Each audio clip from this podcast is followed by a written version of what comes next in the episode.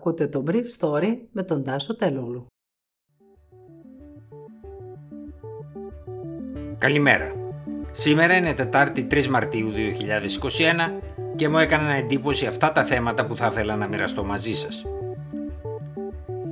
Η χώρα ενώπιον ενός ακόμα καθολικού lockdown ένα ακριβώς χρόνο μετά το πρώτο.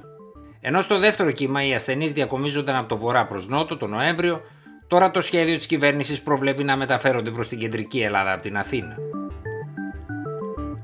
Μετά τις χώρες της Ανατολικής Ευρώπης και η Αυστρία με τη Δανία εξάντλησαν την υπομονή τους με την Ευρωπαϊκή Ένωση και τις παραγγελίες των εμβολίων.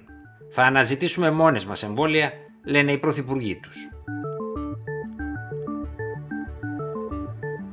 Καθώς ελάχιστες κλίνες παραμένουν ελεύθερες στην Αττική και στην Κρήτη η Βρετανική μετάλλαξη έχει εκτοπίσει κάθε άλλο στέλεχος του κορονοϊού, ο Πρωθυπουργός Κυριάκος Μητσοτάκης εξετάζει αντί για τη χαλάρωση της καραντίνας την καθολική επιβολή της.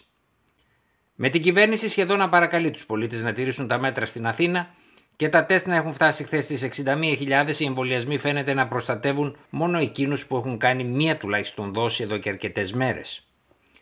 Έτσι, μετά από ένα πρώτο κύμα σχετικά νέων ανθρώπων που αρρώστησαν με τη Βρετανική μετάλλαξη, ο ιός άρχισε να προσβάλλει μεγαλύτερης ηλικίας πολίτες, αρκετοί από τους οποίους δεν έχουν ακόμα εμβολιαστεί αν και θα μπορούσαν. Ο Κυριάκος Μητσοτάκης πήγε χθες στο νοσοκομείο Σωτηρία για να εμψυχώσει το προσωπικό που δουλεύει στη νέα πτέρυγα την οποία έκανε δωρεά η Βουλή.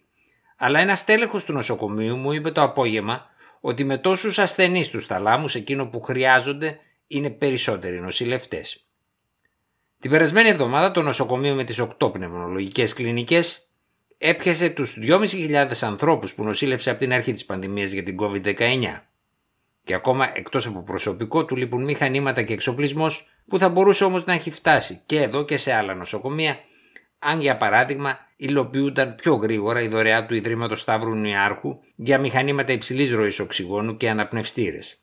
Αυτά φαίνεται να έχουν σκαλώσει τις τελευταίες εβδομάδες στη γραφειοκρατία του ΙΦΕΤ.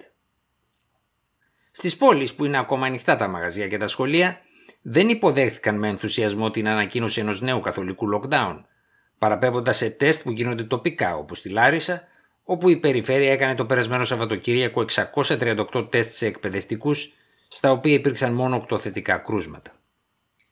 Σύμφωνα με εκείνα που έμαθα από το Υπουργείο Παιδείας, σε 14.000 rapid test που έγιναν συνολικά σε εκπαιδευτικούς τον τελευταίο μήνα, το ποσοστό θετικότητας ήταν μόλις 0,49%. Παρ' όλα αυτά, τα τεστ είναι λίγα στην εκπαιδευτική κοινότητα και για το γεγονός ότι πολύ λίγοι εκπαιδευτικοί έχουν δηλωθεί στη σχετική πλατφόρμα.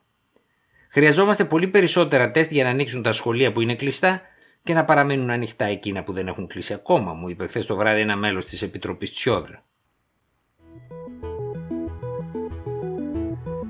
Ο Αυστριακός καγκελάριος Σεμπάστιαν Κούρτς είπε πριν από την αναχώρησή του για το Ισραήλ, όπου θα συναντηθεί με τον Ισραηλινό ομολογό του Μπένιαμιν Νετανιάχου, ότι η Αυστρία θα αναζητήσει εμβόλια για να αντιμετωπίσει τη δεύτερη γενιά του κορονοϊού, τη περίφημη μεταλλάξη, όχι πλέον στις διαδικασίες της Ευρωπαϊκής Ένωσης, αλλά και σε συμπαραγωγή με τη Δανία και το Ισραήλ. Η Αυστρία ήταν το Μάρτιο του 2020 σε επαφή με την Ισραηλινή κυβέρνηση προκειμένου να οργανώσει κοινή αγορά του εμβολίου, αλλά προτίμησε στη συνέχεια να το κάνει μέσω της Ευρωπαϊκής Επιτροπής.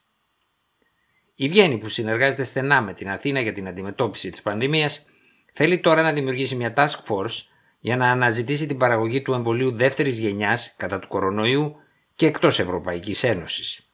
Να σημειωθεί ότι η Πολωνία, η Ουγγαρία και η Τσεχία έχουν ήδη παραγγείλει ή και χρησιμοποιούν το εμβόλιο Sputnik από τη Ρώσικη Ομοσπονδία που δεν έχει εγκριθεί από τον Ευρωπαϊκό Οργανισμό Φαρμάκου. Ήταν το Brief Story για σήμερα 3 Μαρτίου 2021.